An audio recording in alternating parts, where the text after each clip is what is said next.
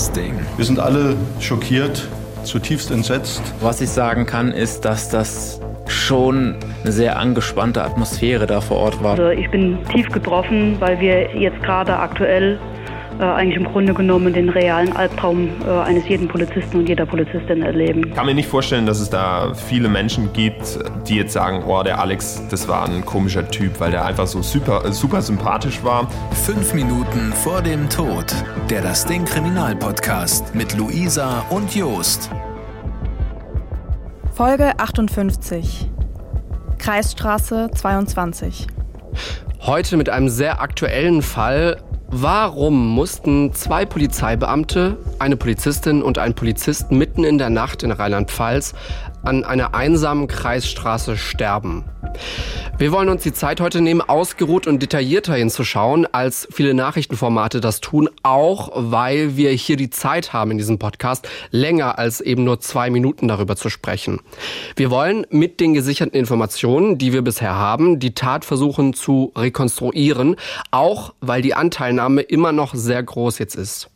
Aber die Ermittlungen stehen noch ganz am Anfang. Anders als in unseren bisherigen Fällen gibt es noch kein Urteil, mit dem wir arbeiten können. Die beiden festgenommenen Männer sind bisher nur Tatverdächtige, also mutmaßliche Täter. Und das bleiben sie auch erstmal bis zu einer rechtskräftigen Verurteilung. Wer wann was gemacht hat, das muss erst noch final geklärt werden. Auch die Polizei kann bisher nur aufgrund der Spurenlage Vermutungen anstellen. Da dieser Fall so aktuell ist und viele Medien ausführlich darüber berichtet haben, haben wir die Namen der Personen in dieser Podcast-Folge nicht geändert. Normalerweise machen wir das ja. Und es gibt heute auch keine Nachbesprechung, weil dieser Fall einfach noch sehr lange nicht abgeschlossen ist. Es ist der 31. Januar 2022, ein Montag. Um 7.19 Uhr gibt es eine interne SWR-Eilmeldung. Es ist die erste Meldung im System bei uns zu diesem Fall. Zwei Polizisten tödlich verletzt. In der Nacht zum Montag waren Beamte der Polizeiinspektion Kusel im Landkreis auf einer routinemäßigen Streifenfahrt. Bei einer Verkehrskontrolle auf der Kreisstraße 22, etwa um 4.20 Uhr, wurden zwei Polizeibeamte durch Schüsse tödlich verletzt. Die Hintergründe des Geschehens sind noch unklar. Die Polizei fahndet mit Hochdruck nach den flüchtenden Tätern und ist am Tatort mit der Sicherung von Spuren beschäftigt. Die Polizei ruft dann noch mögliche Zeuginnen und Zeugen auf sich zu melden. Und diese Eilmeldung, die kommt exakt drei Stunden nach der Tat. Zu dem Zeitpunkt ist noch vieles unklar, auch ob man die Täter finden wird. Um 7.54 Uhr, also eine knappe halbe Stunde später, gibt es dann im Sendesystem im SWR einen der ersten von noch vielen Beiträgen über diesen Fall im SWR Hörfunk. Warum die Polizisten erschossen wurden, ist nach Angaben eines Sprechers noch unklar. Die Kreisstraße 22 ist im Bereich Maiweiler Hof und Ulmet voll gesperrt. Die Polizei bittet die Bevölkerung im Landkreis Kusel, keine Anhalter mitzunehmen. Eine Beschreibung der Täter oder des benutzten Fluchtfahrzeuges liege nicht vor. Auch die Fluchtrichtung sei nicht bekannt. Katja Even, SWR Studio Kaiserslautern. Für diese Folge haben wir unter anderem auch mit Sebastian geredet. Er ist Reporter für den Das Ding Insta-Account in Kaiserslautern. Am 31. Januar ist Sebastian früh morgens schon im Dienst. Also erstmal kann man sagen, dass bei uns generell, aber in so einem Fall ganz speziell sehr, sehr gewissenhaft gearbeitet wird. Also da gibt's nichts, was ungeprüft irgendwie rausgeht, sondern da gucken immer mehrere Leute drauf, bevor was veröffentlicht wird, auch wenn es natürlich schnell gehen soll, schnell gehen muss, die Leute schnell ihre Infos haben wollen. In so einem Fall ist es dann bei uns mittlerweile so, dass wir Chatgruppen machen, wo dann wirklich alle Leute, die irgendwie damit beschäftigt sind, mit in diese Chatgruppe reinkommen und dann einfach da Informationen und äh, Sachstände ausgetauscht werden und das geht tatsächlich relativ schnell. Und dann ähm, kann man da sehr schnell abwägen, was ist jetzt relevant, was ist die wichtigste neue Erkenntnis, was kann rausgehen, was äh, kann noch nicht rausgehen. Und da wird einfach sehr, sehr an einem Strang gezogen und äh, wir fühlen uns da schon auch in einer ganz wichtigen und großen Verantwortung, dass wir da natürlich auch nichts falsch berichten und nichts irgendwie verdrehen. Natürlich äh, kommen auch bei, bei uns in unserer täglichen Arbeit mal Fehler vor. Fehler gibt's überall, aber wir versuchen wirklich alles dran zu setzen, dass wir keine Fehler machen. Während andere Kolleginnen und Kollegen sich um Hörfunk- und Fernsehbeiträge kümmern, hat Sebastian Social Media im Blick. Nachdem die Nachricht im SWR-Studio eingetroffen ist, beginnt er damit, alle Infos, die es zu dem Zeitpunkt schon gab, zusammenzusammeln. Das waren noch nicht so viele, aber wir wussten halt auf jeden Fall, es sind eine Polizistin und ein Polizist tot. Und ähm, dann habe ich erstmal noch zu Hause aus dem Homeoffice ähm, die erste Insta-Story gemacht für unseren Insta-Kanal Wir sind Lautern. Und dann haben wir aber relativ schnell entschieden, dass es doch auf jeden Fall Sinn macht, dass ich mich da auch auf den Weg hinmache. Und dann bin ich tatsächlich dahin gefahren. Ist auch so eine gute oder knappe Stunde Fahrzeit so von Lautern aus. Sebastian fährt dann Richtung Tatort. Er beschreibt die Gegend rund um Kusel als einen Ort, an dem er mit so einer Tat nicht rechnen würde man muss sich das auf jeden Fall sehr, sehr ländlich vorstellen. Ja, also ich will jetzt auch auf gar keinen Fall, dass das irgendwie so rüberkommt, äh, dass ich, dass ich die Gegend da irgendwie schlecht reden will oder so. Aber das ist einfach sehr, sehr ländlich und da ist normalerweise nicht besonders viel los. Ja, da äh, die die Ortschaften sind jeweils durch so ja Straßen verbunden, wo dann links und rechts ein paar Bäume stehen, zwischendurch mal ein Feld oder eine Wiese kommt. Und ja, also da ist echt nicht so besonders viel los, da ist auch nicht besonders viel Verkehr. Und dass sowas gerade da dann passiert, ist schon irgendwie, schon irgendwie heftig. Ich meine, die Frage ist auch, wo soll, also was ist der Ort, perfekte Ort dafür, wo sowas passiert? Am besten nirgendwo, logisch. Aber es ist schon, ja, dass es dann gerade da passiert, so in so einer ländlichen Gegend, ist schon irgendwie krass. In der Zwischenzeit laufen die Ermittlungen schon auf Hochtouren. Direkt an diesem Morgen gibt der Pressesprecher des Polizeipräsidiums Westpfalz dem SWR ein Interview.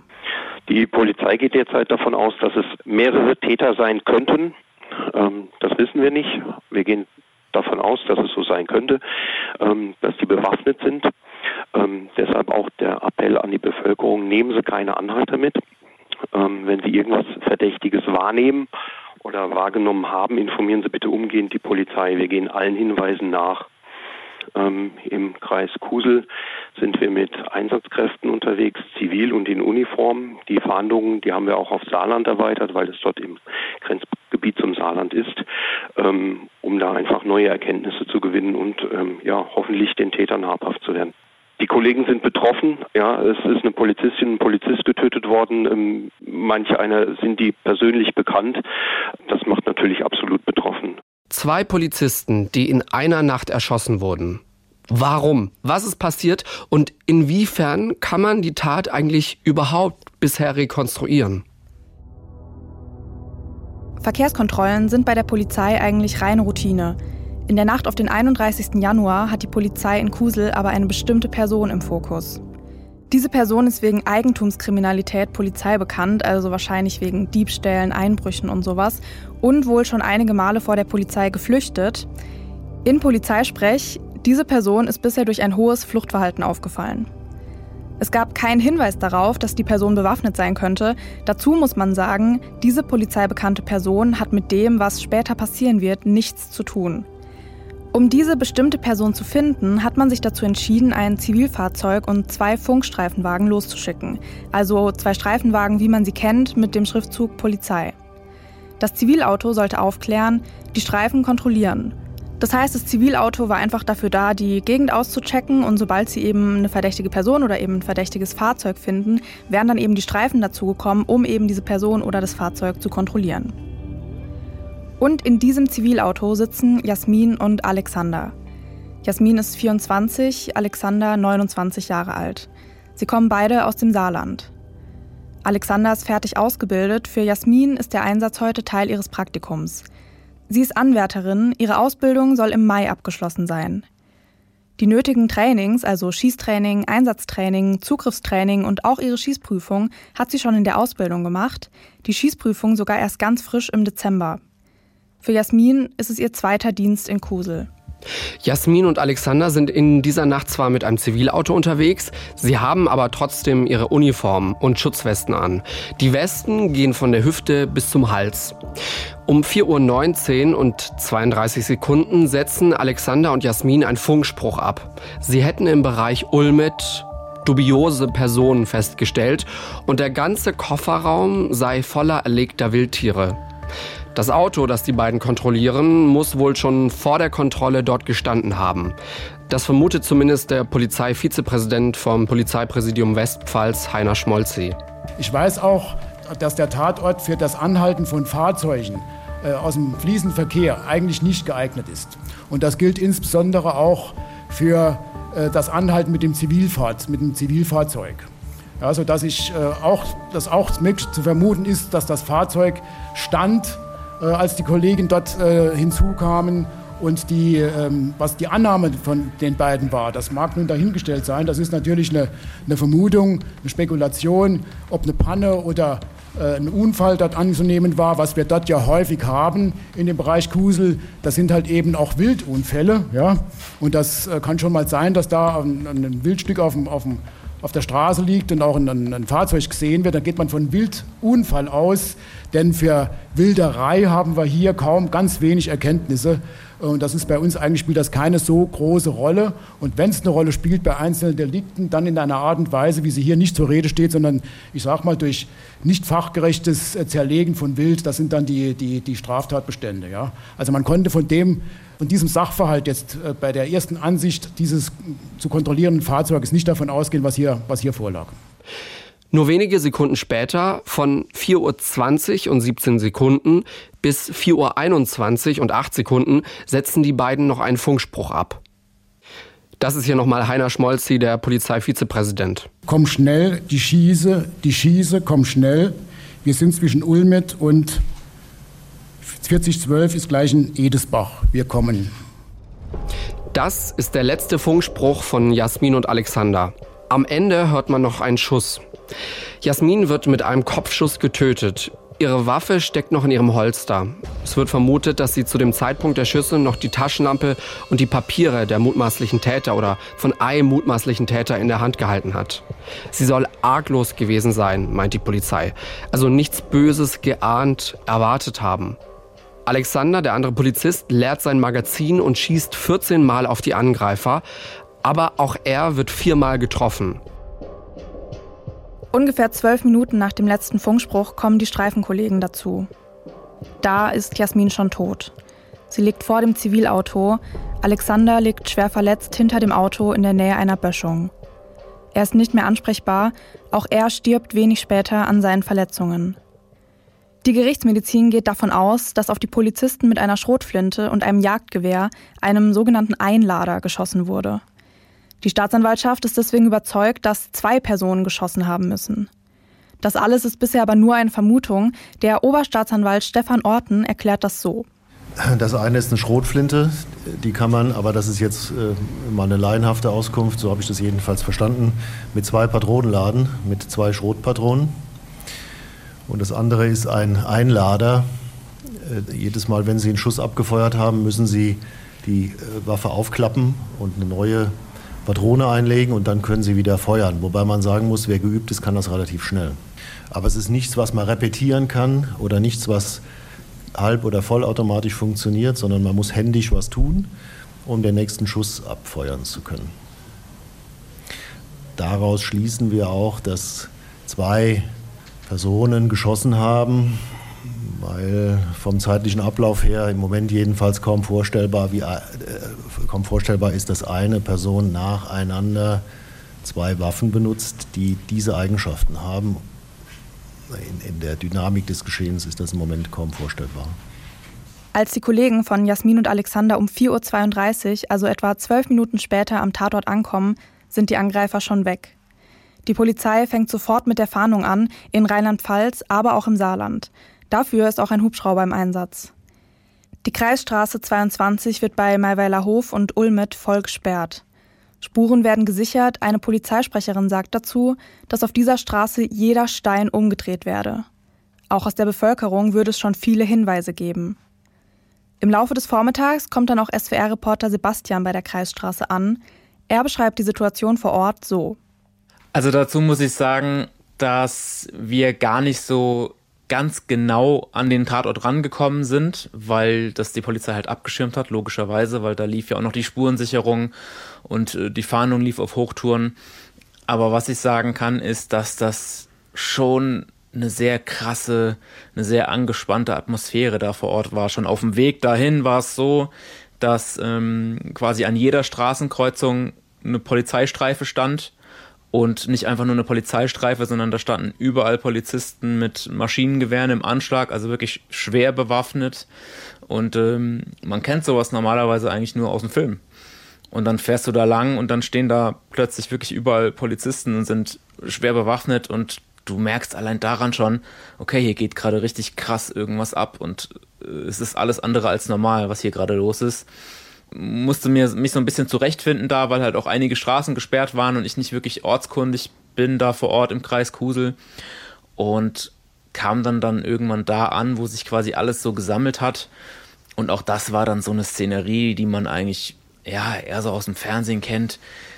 Eine Ansammlung von, von Pressekolleginnen und Kollegen, die ich so auch noch fast nie gesehen habe. Also wirklich unzählige Kamerateams, unzählige Reporterinnen, Reporter vor Ort und äh, quasi gefühlt überall links, rechts neben einem stand jemand und hat gerade eine Live-Schalte irgendwo hin gemacht. Also wirklich alle großen Medien waren da vertreten. Man hat auch den Polizisten, die dann da äh, vor Ort waren, auch angemerkt, das ist jetzt echt eine krasse Situation für alle. Und es kamen dann auch ständig weitere Polizeifahrzeuge, es kam dann irgendwann eine Hundestaffel. Ein Polizeihubschrauber war im Einsatz. Es, ja, es, es war einfach kein Tag wie jeder andere. Sebastian hat uns die Umgebung in Kusel vorhin ja schon beschrieben. Auch die SWR-Reporterin Ute Spangenberger sagt, dass es rund um den Tatort viele kleine Straßen und Feldwege gibt. Sie sagt, wenn man hier verschwinden möchte, kann man hier verschwinden.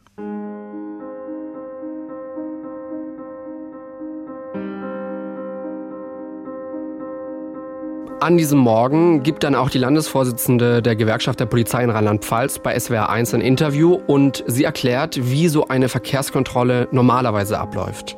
Sie haben im Grunde genommen bei einer Verkehrskontrolle ja eine Routinesituation, die aber gefährlicher eigentlich gar nicht sein kann, weil Sie nie wissen, was in den Fahrzeugen mitgeführt wird, wie der zu Kontrollierende reagiert, ob das Fahrzeug gestartet wird oder was auch immer passiert. Man ist in gewisser Weise mental auf so eine Situation auch vorbereitet, aber am Ende des Tages rechnet man jetzt schon irgendwo damit, aber irgendwie dann halt eben auch doch nicht. Hm. Und sie können sich vor so einer dramatischen äh, Situationen am Ende zu 100 Prozent auch gar nicht sichern und schützen.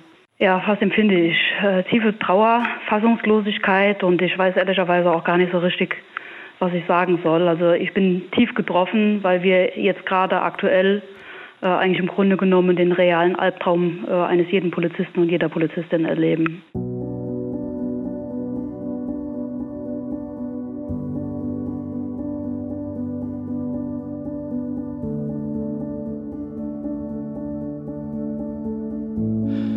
Auch die rheinland-pfälzische Ministerpräsidentin Malu Dreyer äußert sich an diesem Tag zu der Tat. Zwei junge Menschen, die während ihrer Dienstausübung mit größter Brutalität erschossen worden sind, das ist einfach schrecklich. Ich kann nur ahnen, was jetzt in diesen Familien vor sich geht, die Angst, die Trauer, das Entsetzen, aber auch, wie aufgewühlt unsere eigene Polizei ist, die Kollegen und die Kolleginnen. Das Kriseninterventionsteam unserer Polizei ist deshalb bei der Polizei, unterstützt die Kollegen und Kolleginnen. Und ich will hier noch einmal sagen, wer die Polizei angreift, greift uns alle an.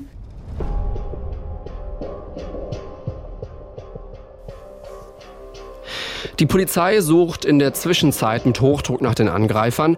Um 16.01 Uhr wird dann eine konkrete Fahndung nach einer Person veröffentlicht. Sie fängt so an. Gemeinsame Pressemitteilung der Staatsanwaltschaft Kaiserslautern und des Polizeipräsidiums Westpfalz. Sina Weber aus dem SWR-Studio Kaiserslautern. Und zwar wird ein 38-jähriger Mann aus dem Saarland, aus Spiesen-Elversberg gesucht.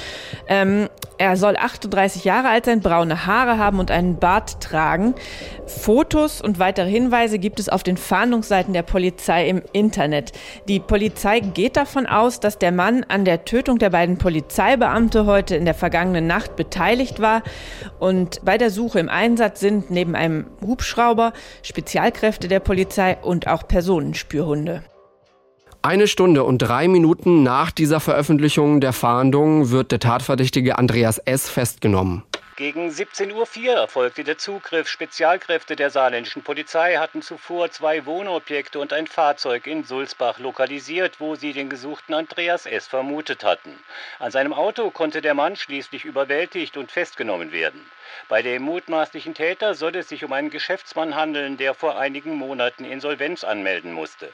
Er war Jäger und so offenbar legal im Besitz von Waffen. Nebenher soll er einen Wildhandel betrieben haben. Aus Saarbrücken, Thomas Gerber. Am Anfang geht man zwar davon aus, dass Andreas S. legal Waffen besitzen durfte, später findet man dann raus, dass das nicht stimmt. Das sagt zumindest eine Jagdvereinigung. Wie ist die Polizei aber auf Andreas S. eigentlich gekommen? Seine Papiere, also sein Führerschein und sein Personalausweis, wurden neben der toten Polizistin gefunden.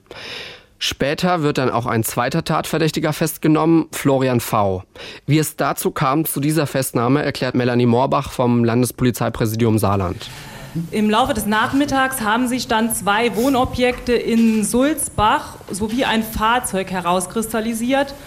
Und äh, es wurde festgestellt, dass sich der 38-jährige Tatverdächtige, nachdem zu diesem Zeitpunkt bereits öffentlich gefahndet wurde, vermutlich in Sulzbach im Bereich der Bahnhofstraße aufhält. Die Kräfte wurden dann dorthin verlagert und die Spezialkräfte waren natürlich dort auch in, im Einsatz, Rheinland-Pfalz und Saarland. Als der 38-jährige Tatverdächtige gegen 17 Uhr dann das Wohngebäude verlassen hat, konnte ein Zugriff erfolgen und er wurde von den Spezialeinheiten festgenommen. Der 38-jährige ließ sich auch widerstandslos festnehmen. Es haben sich dann natürlich noch Durchsuchungen in den Wohnobjekten angeschlossen. Und dabei trafen wir auf eine weitere Person, und zwar einen 32-Jährigen aus Sulzbach. Bei ihm handelt es sich um einen weiteren möglichen Tatverdächtigen und er wurde ebenfalls, ebenfalls widerstandslos festgenommen. Die Polizei hat durch ihre Ermittlungen mehrere potenzielle Aufenthaltsorte von Andreas S. und Florian V. rausgefunden. Außerdem konnten sie schon mehrere Kontaktpersonen ermitteln und Autos, die Andreas S. möglicherweise genutzt haben könnte. Er selbst hat nämlich kein Auto, zumindest keins, das auf ihn zugelassen ist. Deswegen hat sich die Polizei hier genau angeschaut, welche Autos er vielleicht von Bekannten genutzt haben könnte. Durch die Fahndung hat die Polizei dann auch das mögliche Tatfahrzeug gefunden, in unmittelbarer Nähe zu der Wohnung des zweiten Tatverdächtigen, also zu Florian V. An dem Auto hat die Polizei Schäden gefunden, die von Schüssen stammen könnten. Der endgültige Bericht dazu steht aber noch aus. Andreas S. und Florian V. haben bei ihrer Festnahme selbst keine Schussverletzungen. Bei den Durchsuchungen findet die Polizei verschiedene Waffen und Munition. Der Kriminaldirektor Frank Gautsche, Leiter der Kriminaldirektion Kaiserslautern, sagt dazu das. Wir haben eine Vielzahl von Waffen ähm, sichergestellt. Ähm, es handelt sich um Langwaffen, es handelt sich um Kurzwaffen, es handelt sich um eine Vielzahl von Munition. Ähm, auch in unterschiedlichen ähm, Wohnungen ähm, haben wir diese Waffen sichergestellt. Es gibt in der Tat zwei Waffen, von denen wir davon ausgehen, dass es sich dabei womöglich um die Tatwaffen handeln könnte, beziehungsweise ähm, vieles dafür spricht, dass es tatsächlich die Tatwaffen waren. Ähm, aber auch die anderen Waffen können wir natürlich nicht außer Betracht lassen. Also jede einzelne Waffe, ähm, jede Munition wird entsprechend von uns untersucht werden, wird überprüft werden, wird dahingehend überprüft werden, ob es dafür eine Waffenbesitzkarte gibt wird auch dahingehend überprüft werden, ob diese Waffen eventuell von jemand anderem unzulässigerweise den Tatverdächtigen überlassen wurden. Aber diese Ermittlungen, wie gesagt, die sind sehr umfangreich, die dauern noch an. Und auch was die ähm, Tatwaffen angeht, ähm, da bedarf es eines waffenrechtlichen Gutachtens, dass wir die definitiv auch dann als Tatwaffen bezeichnen können. Vorhin haben wir ja schon gehört, dass vermutet wurde, dass Andreas S. legal Waffen besitzt. Um 18.30 Uhr an diesem 31. Januar weiß man dann aber, der 38-Jährige hatte keinen gültigen Jagdschein mehr und durfte deswegen auch keine Waffen mehr besitzen. Der Deutsche Jagdverband hat erklärt, dass ihm 2008 zum ersten und 2020 zum zweiten Mal die sogenannte waffenrechtliche Zuverlässigkeit entzogen wurde.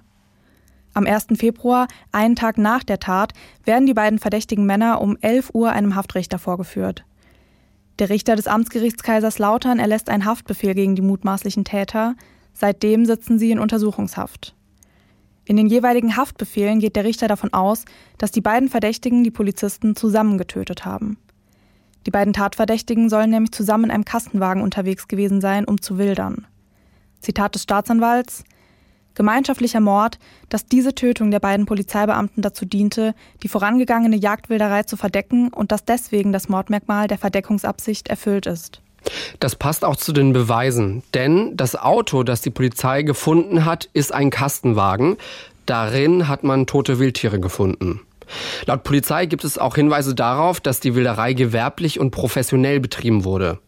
Im Haftbefehl steht außerdem, dass die beiden dann unerwartet in diese Verkehrskontrolle geraten sind. Zwei Menschen erschießen wegen des Vorwurfs der gewerbsmäßigen Wilderei. Passt das? Das klingt irgendwie nicht so ganz richtig, weil das eine so unfassbar krass ist und bei der anderen Sache denkt man, ja mein Gott, Wilderei. Unsere Justizexpertin Elena kennt die möglichen Strafen, die bei Wilderei drohen. Der Vorwurf der Jagdwilderei, so heißt genau, ist geregelt in Paragraph 292 des Strafgesetzbuches. Der wird durchaus mit harten Strafen geahndet. Zu Recht, schließlich ist ja auch genau geregelt, zu welcher Jahreszeit und warum welche Tiere geschossen werden dürfen. Auch die Jagdreviere sind genau unter Jägern mit Jagdschein aufgeteilt. Wildes Abschießen von Wildtieren ohne Erlaubnis dazu und noch dazu in einem fremden Revier, das ist also definitiv kein Kavaliersdelikt. Daher droht bei Jagdwilderei eine Freiheitsstrafe von bis zu drei Jahren oder eine Geldstrafe. Das genaue Strafmaß, das hängt auch da ein wenig davon ab, ob man Ersttäter ist oder schon vermehrt aufgefallen. Wenn aber jemand, wie in unserem Fall angenommen, mehrfach und wirklich in großem Stil Wildtiere erlegt, das in den jeweiligen Revier gar nicht darf und dann auch noch mit Profit die Tiere verkauft, geht man von einem besonders schweren Fall der Jagdwilderei aus, nämlich der gewerbs- und gewohnheitsmäßigen Wilderei. Dann kommt man auf gar keinen Fall mehr mit einer Geldstrafe davon. Dafür droht eine Freiheitsstrafe von drei Monaten bis zu fünf Jahren. Laut dem Staatsanwalt haben beide Verdächtige brüchige soziale Verhältnisse und stehen wirtschaftlich nicht besonders gut da. Und sie sind beide Polizei bekannt. Dazu jetzt nochmal der Kriminaldirektor Frank Gautsche und der leitende Oberstaatsanwalt. Also was wir momentan wissen, ist, dass der 38-jährige ähm, Haupttatverdächtige ähm, bereits polizeilich in Erscheinung getreten ist. Ähm, zum einen äh, wegen Jagdwilderei und zum anderen wegen einer Verkehrsunfallflucht. Ähm, bezüglich des zweiten Tatverdächtigen wissen wir, dass er polizeilich in Erscheinung getreten ist wegen Betrugsdelikten. Aber ansonsten liegen uns derzeit keine weitergehenden polizeilichen Erkenntnisse vor. Also eine Vorverurteilung gibt es nicht. Keiner von, von, äh, von den beiden hat, hat eine, eine rechtskräftige Vorstrafe. Gegen Andreas S. laufen im Saarland wohl Ermittlungen im Zusammenhang mit einem Insolvenzverfahren. Auch wenn die Polizei hier sehr schnell gearbeitet hat, warnt der zuständige Oberstaatsanwalt davor, voreilige Schlüsse zu ziehen. Man ist eben erst am Anfang der Ermittlungen. In einigen Medienberichten wurde wohl auch ein Zeuge mit dem 32-jährigen Tatverdächtigen, also mit Florian V., verwechselt. Udo Gehring, Leitner Oberstaatsanwalt. Äh, ein einzelnes Beispiel von, von verfrühten Schlüssen möchte ich noch erwähnen, es gibt einen, einen Zeugen, der genauso alt ist wie einer der Beschuldigten und der offenbar Probleme hat, wie, wie mitgeteilt wurde, weil er verwechselt wird. Man soll sich schon vergewissern, was man, was man berichtet und welche Schlüsse man daraus zieht. In Haft sagt Andreas S. nichts. Florian V. hat aber wohl eingeräumt, gewildert zu haben. Sie seien gemeinsam unterwegs gewesen, um zu jagen. Er hat auch die Kontrolle durch diese beiden Beamten beschrieben und von den Schüssen erzählt. Selbst will er aber nicht geschossen haben. Am 1. Februar hält die Polizei dann eine Pressekonferenz ab. Hier erzählt Sebastian, wie die Konferenz für ihn war. Und das war, klar kann man sagen, zum einen eine Pressekonferenz, wie man es häufiger schon gesehen und erlebt hat. Aber das war darüber hinaus auch schon eine sehr emotionale Geschichte. Man hat es vor allem dem Polizeipräsidenten vom Polizeipräsidium Westpfalz, zu dem auch die ähm, Polizeiinspektion Kusel gehört, angemerkt, wie sehr ihn das getroffen hat. Die große Betroffenheit äh, rührt bei mir persönlich davon, dass ich auch ein, eine Tochter habe, die im gleichen Alter ist wie die verstorbene Kollegin. Ich war heute Morgen auch bei einer der äh, betroffenen Familie. Die nächste Familie werde ich auch besuchen. Ähm, also man hat dann schon die Tränen in den Augen und man äh, kann auch, wenn man äh, die Mutter umarmt, äh, muss man sehr, also Sie merken auch meine innerliche Bewegtheit an. Das geht einem sehr nah. Ich kenne den Mann jetzt auch schon eine Zeit lang, habe auch schon öfter mal Interviews mit ihm gemacht. Und das ist niemand, der normalerweise emotional wird. Und du hast wirklich gemerkt, und das hat er auch gesagt, dass ihm das sehr, sehr nahe geht. Und man muss sich das ja so vorstellen, wenn man bei uns in einem, in einem Regionalstudio arbeitet oder ja für einen gewissen Bereich zuständig ist, dann hast du Leute, mit denen hast du immer wieder zu tun. Und das ist vor allem auch die Polizei, weil ja immer wieder irgendwelche Dinge passieren, wo du dann mit der Polizei redest, wo du dir von der Polizei Infos holst. Und normalerweise sind das so, so Sachen wie schwere Verkehrsunfälle oder mal ein Überfall oder mal ein Brand oder sowas. Und natürlich auch mal Verbrechen. Aber sowas in der Form, das hatten wir jetzt in meiner Zeit, seitdem ich den Job mache, noch nicht. Und ähm, wir kennen ja diese Leute. Wir haben quasi tagtäglich mit denen zu tun, fast tagtäglich Kontakt mit der Polizei. Man kennt sich da wirklich schon recht gut und du hast den allen angemerkt, das ist jetzt einfach was, was sie, ja, was sie richtig hart trifft. Da muss ich auch ehrlich sagen, das ist was, wo es dann einem auch als Berichterstatter sehr, sehr schwer fällt, ähm, da einfach nur, ich sag mal, nüchtern drüber zu berichten. Das ist einfach was, das geht dir selber auch nah. Und ähm, du blendest das dann in gewissen Situationen natürlich aus ähm, und machst halt, wie ich es am Anfang schon gesagt habe, du machst deinen Job du funktionierst. Und oft ist es dann so, ähm, dass das halt im Nachhinein dann dir erst so klar wird, was da gerade passiert ist. Und wenn du dann siehst, dass Leute, die du schon lange kennst, ähm, dass das die so hart trifft und du, du kriegst dann auch immer mehr mit, der und der hat, hat, hat den Polizisten gekannt oder hat die Polizistin gekannt und das ist schon, ist schon krass. Der Polizeivizepräsident der Westpfalz, Heiner Schmolzi, erklärt auf der Pressekonferenz, dass die Polizei nicht davon ausgeht, dass mehr als die beiden Tatverdächtigen an der Tat beteiligt waren. Er spricht auch nicht von einem Hauptverdächtigen, sondern von einem ersten und einem zweiten Verdächtigen. Auf der Pressekonferenz geht es dann auch nochmal darum, dass die Papiere des ersten Tatverdächtigen, also Andreas S., neben der toten Polizistin gefunden wurden. Auf die Frage eines Journalisten, wie die Ermittlungen ohne diese Papiere gelaufen wären, antwortet Heiner Schmolzi das. Also hypothetische Frage, die man jetzt so nicht beantworten kann. Die Ermittlungslage hätte nicht gut ausgesehen. Am 8. Februar beschäftigt sich dann der Innenausschuss des Rheinland-Pfälzischen Landtags mit dem Fall. Dabei geht es auch darum, warum es zwölf Minuten gedauert hat, bis die anderen Streifen am Tatort waren. Der Inspekteur der rheinland-pfälzischen Polizei sagt dazu, dass, wenn bekannt sei, dass an einem Tatort geschossen wird, die Streifen erstmal stoppen und Schutzausrüstung anlegen sollen. Also Schutzhelme, Westen und Maschinenpistolen. Und das kann etwas länger dauern. Nach der Tat sind nicht nur die Polizei, sondern auch die Freunde und Familien von Alexander und Jasmin erschüttert von dem, was passiert ist. Der Fußballverein von Alexander veröffentlichte diesen Text auf seiner Webseite. Der Mensch, mit dem wir kickten, lachten und Freundschaft schlossen, er ist nicht mehr da. Aus dem Leben, aus unserer Mitte, aber nicht aus unseren Herzen und dem Team gerissen. Denn er wird in jeder Kabine, bei jedem Spiel, auf jedem Sportplatz bei uns sein. Weil wir jedes Mal, wenn wir auflaufen, jedes Mal, wenn wir einen Sieg feiern und wegen einer Niederlage enttäuscht sein werden, weil wir jedes Mal, wenn wir das Glas erheben, an dich denken werden, Alex.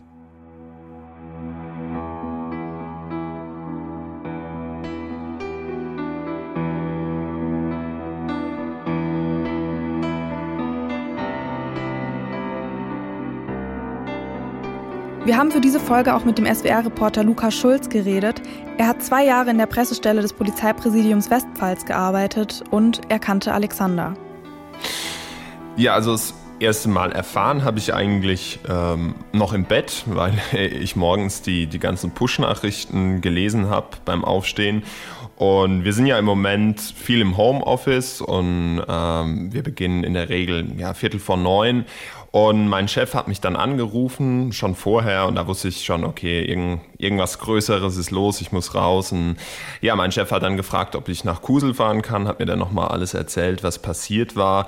Und ja, dann bin ich aus der Südwestpfalz, das sind nochmal ein paar Kilometer bis nach Kusel, bin ich losgefahren und wusste eigentlich noch gar nicht so viel. Also ich hatte dann die Infos auch selbst erst aus unseren Nachrichten und kam dann im Prinzip noch recht unwissend vor Ort an. Also ich wusste, okay, es sind zwei Polizisten gestorben, es ist was Größeres und ich habe mich halt im Auto schon die ganze Zeit gefragt, ob ich die Leute irgendwie kennen, weil ich ja eben auch eine, eine Polizeivergangenheit habe und auch aus der Region tatsächlich Polizisten kenne.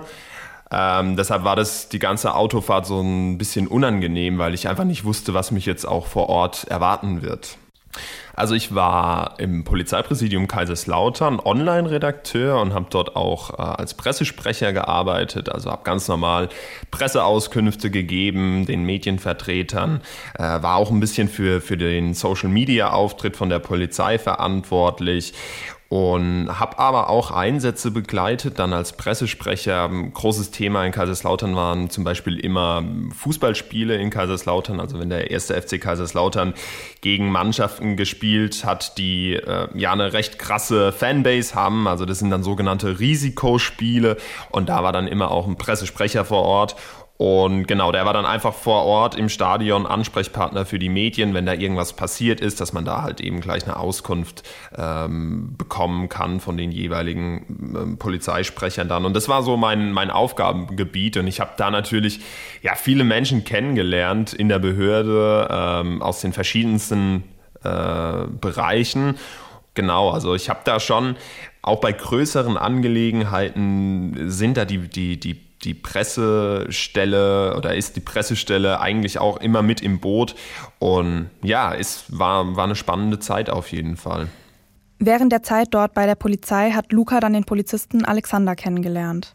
Ich habe ja die Fußballspiele beispielsweise begleitet. Das war auch einfach was, was mir Spaß gemacht hat, weil ich selbst Fußballfan war. Deshalb war ich da bei einigen ähm, Einsätzen dabei.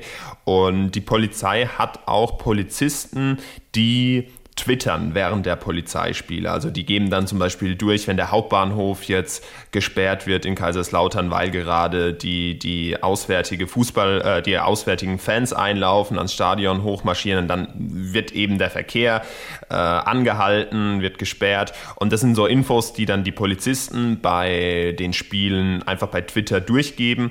Und das hat zum Beispiel Alex gemacht und äh, dadurch habe ich ihn eigentlich das erste Mal kennengelernt. Und Alex war auch, glaube ich, jemand, der, der recht medienaffin war, hat auch mal bei uns dann in der Pressestelle ein Praktikum gemacht und so habe ich den Alex kennengelernt.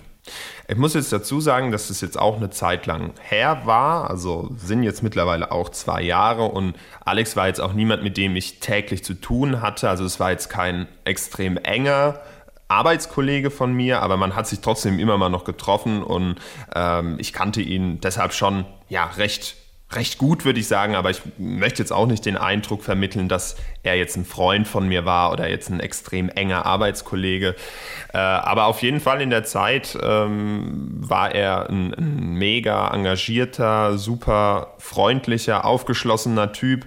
Ähm, ja, wollte auch viel wissen, also war sehr wissbegierig. So ein lieber Typ einfach. Also das ist, glaube ich, so ein Mensch gewesen, den ich kann mir nicht vorstellen, dass es da viele Menschen gibt, die jetzt sagen, oh, der Alex, das war ein komischer Typ, weil der einfach so super, super sympathisch war und ähm, es auch leicht fiel mit ihm auch mal außerhalb äh, der Polizeithemen zu sprechen. Also ich habe zum Beispiel viel mit ihm über, über Autos gesprochen und äh, über so ganz normale Dinge einfach, über die man sich auch mal im, im, im Leben unterhält, fernab der, der, der Arbeit. Und einfach ein angenehmer Mensch. Und äh, ja, hat, hat, hat, Spaß gemacht, war auch in, in meinem Alter, weil ich schon der Jüngste war im Presseteam. Und deshalb war es halt einfach für mich ganz cool, dass da auch mal ein junger Typ ist, der äh, ja auch einfach noch mega sympathisch war. Es ist eine furchtbare Tat, die da bei Kusel passiert ist, auf der Kreisstraße 22. Eine Tat, die viele Menschen schockiert hat. Aber nicht alle nehmen Anteil an dieser Tat Online in den sozialen Medien findet man neben Beileidsbekundungen auch Hass und negative Kommentare. Am Tag der Tat hat ein Mann in Nordrhein-Westfalen zwei Polizisten bei einer Kontrolle mit den Worten So etwas wie heute Morgen in Rheinland-Pfalz sollte euch viel öfter passieren beschimpft. Dann hat er noch gesagt, dass sich die Polizisten dann nicht mehr wie die Könige der Welt aufführen würden. An der Uni Bremen wurde einen Tag nach der Tat von Unbekannten sogar ein Plakat aufgehangen mit dem Text Zwei weniger, ACAB. Bisher gibt es allein im Netz knapp 400 Fälle mit Hasskommentaren, hat uns SWR-Reporter Gernot Ludwig gesagt. 100 Fälle sind anscheinend sogar strafrechtlich relevant. Und das eine ist diese strafrechtliche Relevanz, das andere ist natürlich diese moralische Sache. Wie kann man so einen Hass verbreiten nach einer so furchtbaren, schlimmen Tat? SWR-Reporter Sebastian hat uns auch erzählt, wie die Lage bei dem Instagram-Kanal von Wir sind Lautern war. Man muss tatsächlich sagen, bei uns war es nicht ganz so krass. Wir hatten zwar auch den ein oder anderen Kommentar und auch genau eine Nachricht, die so in die Richtung ging, nur weil das jetzt Cops sind, muss man doch nicht jetzt äh, so eine krasse Nummer daraus machen. Aber so, also dass, dass die jetzt irgendwie in den Dreck gezogen worden sind oder sich darüber lustig gemacht wurde, das gab es auf unseren Kanälen zum Glück nicht. Aber das ist verdammt oft vorgekommen, ähm, vor allem auch äh, zum Beispiel in den einschlägigen Chatgruppen, Telegram und Co. Da ging echt einiges rum. Und äh, tatsächlich ist es auch so, ich glaube, man kann da wirklich sagen, das ist was, wo sich die Polizei besonders angegriffen fühlt. Jetzt gerade in so einem Moment, wo eine Kollegin und ein Kollege getötet worden sind, da verstehen die jetzt alles andere als Spaß ja, tatsächlich gab es auch ähm, schon eine Hausdurchsuchung und eine vorübergehende Festnahme von einem Mann in der Nähe von Ida Oberstein, der online quasi äh, dazu aufgerufen hat, man solle doch ähm, Polizisten in den Hinterhalt locken und die dann quasi beschießen und das dann entsprechend feiern. Ähm, und äh, dem ist die Polizei recht schnell auf die Spur gekommen und hat dann sein Haus durchsucht und hat da auch äh, laut Staatsanwaltschaft wohl eine Armbrust äh, gefunden und der hat dann da auch bei, als dann die Polizei bei ihm einmarschiert ist, auch schon direkt sein, seine Abneigung der Polizei gegenüber deutlich gemacht. Aber also ich meine, da muss man ja auch mal ehrlich sagen, es ist ja ganz egal, ob das jetzt Polizisten sind oder nicht, wenn sich jemand über den Tod, über den gewaltsamen Tod von einem anderen Menschen lustig macht oder das feiert. Also, ähm, das ist jetzt persönliche Meinung, Real Talk. Also, das geht überhaupt nicht. Das ist, äh, das ist was, da muss man, da muss man gegen vorgehen und äh, das, das hat was mit Anstand, mit Respekt zu tun. Und ähm, ich glaube, das ist, wie gesagt, auch was, wo die Polizei sich sehr, sehr angegriffen fühlt und dann dagegen vorgeht und ja, das auch weiterhin machen wird. SWR-Reporter Lukas Schulz ist wichtig, mal darüber nachzudenken, dass Polizistinnen und Polizisten auch einfach nur Menschen sind. Sie sind keine Maschinen, keine anonymen Wesen. Genau, also ich habe das auch gemerkt in, in meiner Zeit, weil ich auch, also als ich angefangen habe, durfte ich zum Beispiel mal durch alle Stationen bei der Polizei so gehen. Also ich war bei der Kripo, bei der Wasserschutzpolizei, ähm, durfte auch mal das SEK besuchen. Und eigentlich das Härteste, was man sich jetzt vielleicht eigentlich gar nicht vorstellt, ist tatsächlich dieser typische Streifendienst, weil das die Leute sind, die die die ersten sind bei den Kontrollen, die unter Umständen in Situationen oder zu Situationen kommen, die einfach total unübersichtlich sind. Und ähm, das sind eigentlich immer die Polizisten, die, die am unvorbereitesten eigentlich sind. Und ähm, es war einfach krass. Also ich habe einmal so eine, eine, eine, Schicht mitgemacht, das war in Kaiserslautern äh, bei der Polizeiinspektion 1. Und da gibt es eine Altstadt Wache quasi, die, die, die schauen einfach, dass in der Altstadt in Kaiserslautern am Wochenende, da wird gefeiert, dass es da halt keine Probleme gibt. Und da sind die einfach nur durch die Straße gelaufen und wurden beleidigt. Und äh, wurden ja richtig hart angegangen auch. Und, und äh, wenn, wenn sie Leute kontrolliert hatten, mussten sie sich immer rechtfertigen. Sie wurden gefilmt.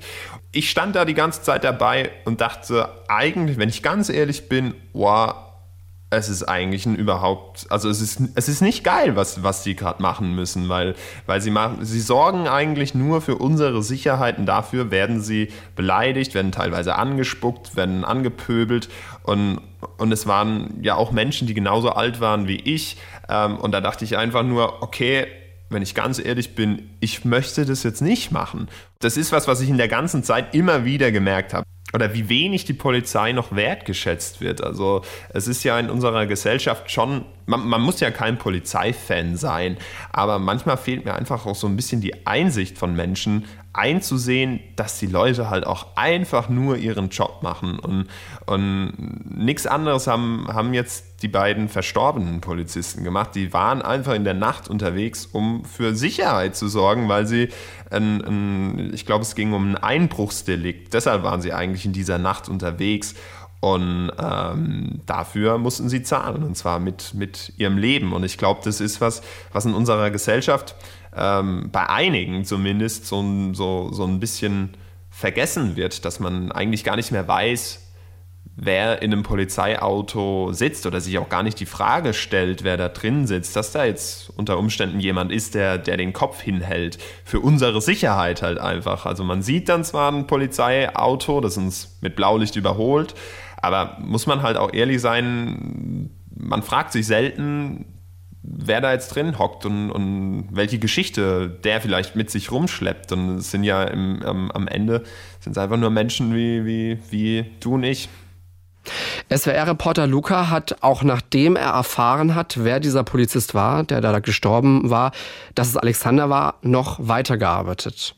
Du funktionierst im ersten Moment halt einfach und äh, machst halt dein Ding und da bist du dann auch professionell und, und brauchst ja auch eine gewisse Distanz zum Thema aber es ist halt verdammt schwer, wenn, wenn du eigentlich merkst, okay, du kannst jetzt eigentlich gar nicht so professionell sein oder dich dann auch direkt äh, fragst, ob es jetzt angebracht ist, professionell zu sein. Also ähm, irgendwie fand ich es dann auch ein bisschen befremdlich, dass es dann vor Ort tatsächlich recht gut geklappt hat, weil ich da halt einfach im, in so einem Film auch war. Also ich war nur eine ganz kurze Zeit vor Ort, dann musste ich schon den, den ersten Livestream machen für SWR aktuell.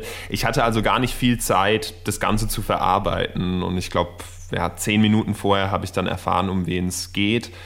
Und ja, dann, dann, dann machst du das halt vor Ort einfach. Und ähm, ja, hast ja auch an dich dann einen Anspruch, dass, dass du funktionierst, aber im Hinterkopf hat man das schon ein bisschen. Also an diesem ersten Tag, muss ich sagen, war das für mich irgendwie, ich konnte es nicht ganz greifen, die ganze Situation, aber es hat mich jetzt nicht äh, während der Arbeit extrem eingeschränkt. Das kam dann erst später tatsächlich. Also richtig belastend war es für mich dann eigentlich donnerstags bei der Trauerfeier oder bei dem Gedenkgottesdienst in Kusel. Da wird nochmal äh, ja, den beiden gedacht und da war ich auch wieder als Reporter im Einsatz und das war für mich sehr belastend, weil ich irgendwie Teil von diesem Gottesdienst sein wollte und aber in einem Ü-Wagen saß und darüber berichtet hatte. Und ich habe da auch gemerkt, dass ich Leistungs, also dass ich keine Leistung mehr abrufen kann. Und ich glaube, das haben auch meine Chefs gemerkt, also gerade mein Schlussredakteur, der hat mir dann im Anschluss auch nochmal angerufen und hat gesagt, ey Luca, dir geht's gerade nicht gut. Ich habe das voll gemerkt bei, bei deinen Gesprächen und, und bei deinen Nachrichtenstücken, die du dazu gemacht hast. Ähm, da, das war es nicht du. Und das war tatsächlich vor Ort dann, dann für mich, äh, da, da habe ich dann gemerkt, okay, äh, geht mir doch sehr stark nach und merkte es auch einfach immer noch, äh, weil ich da immer mit Freunden und mit der Family noch drüber quatschen muss. Also ich habe da irgendwie noch so ein bisschen Redebedarf und ähm, ja, also das kommt jetzt, glaube ich, eher so richtig.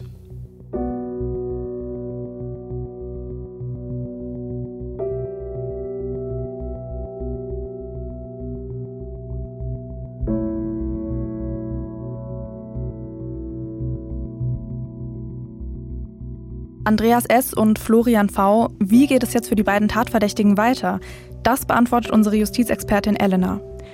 Naja, die werden jetzt wohl erstmal weiterhin in U-Haft bleiben, auch wenn für sie bis zur rechtskräftigen Verurteilung, das muss man immer auch mal wieder sagen, die Unschuldsvermutung gilt. Aber es gab wohl ausreichend Hinweise dafür, dass die beiden dringend tatverdächtig sind. Daher wurde der Haftbefehl erlassen.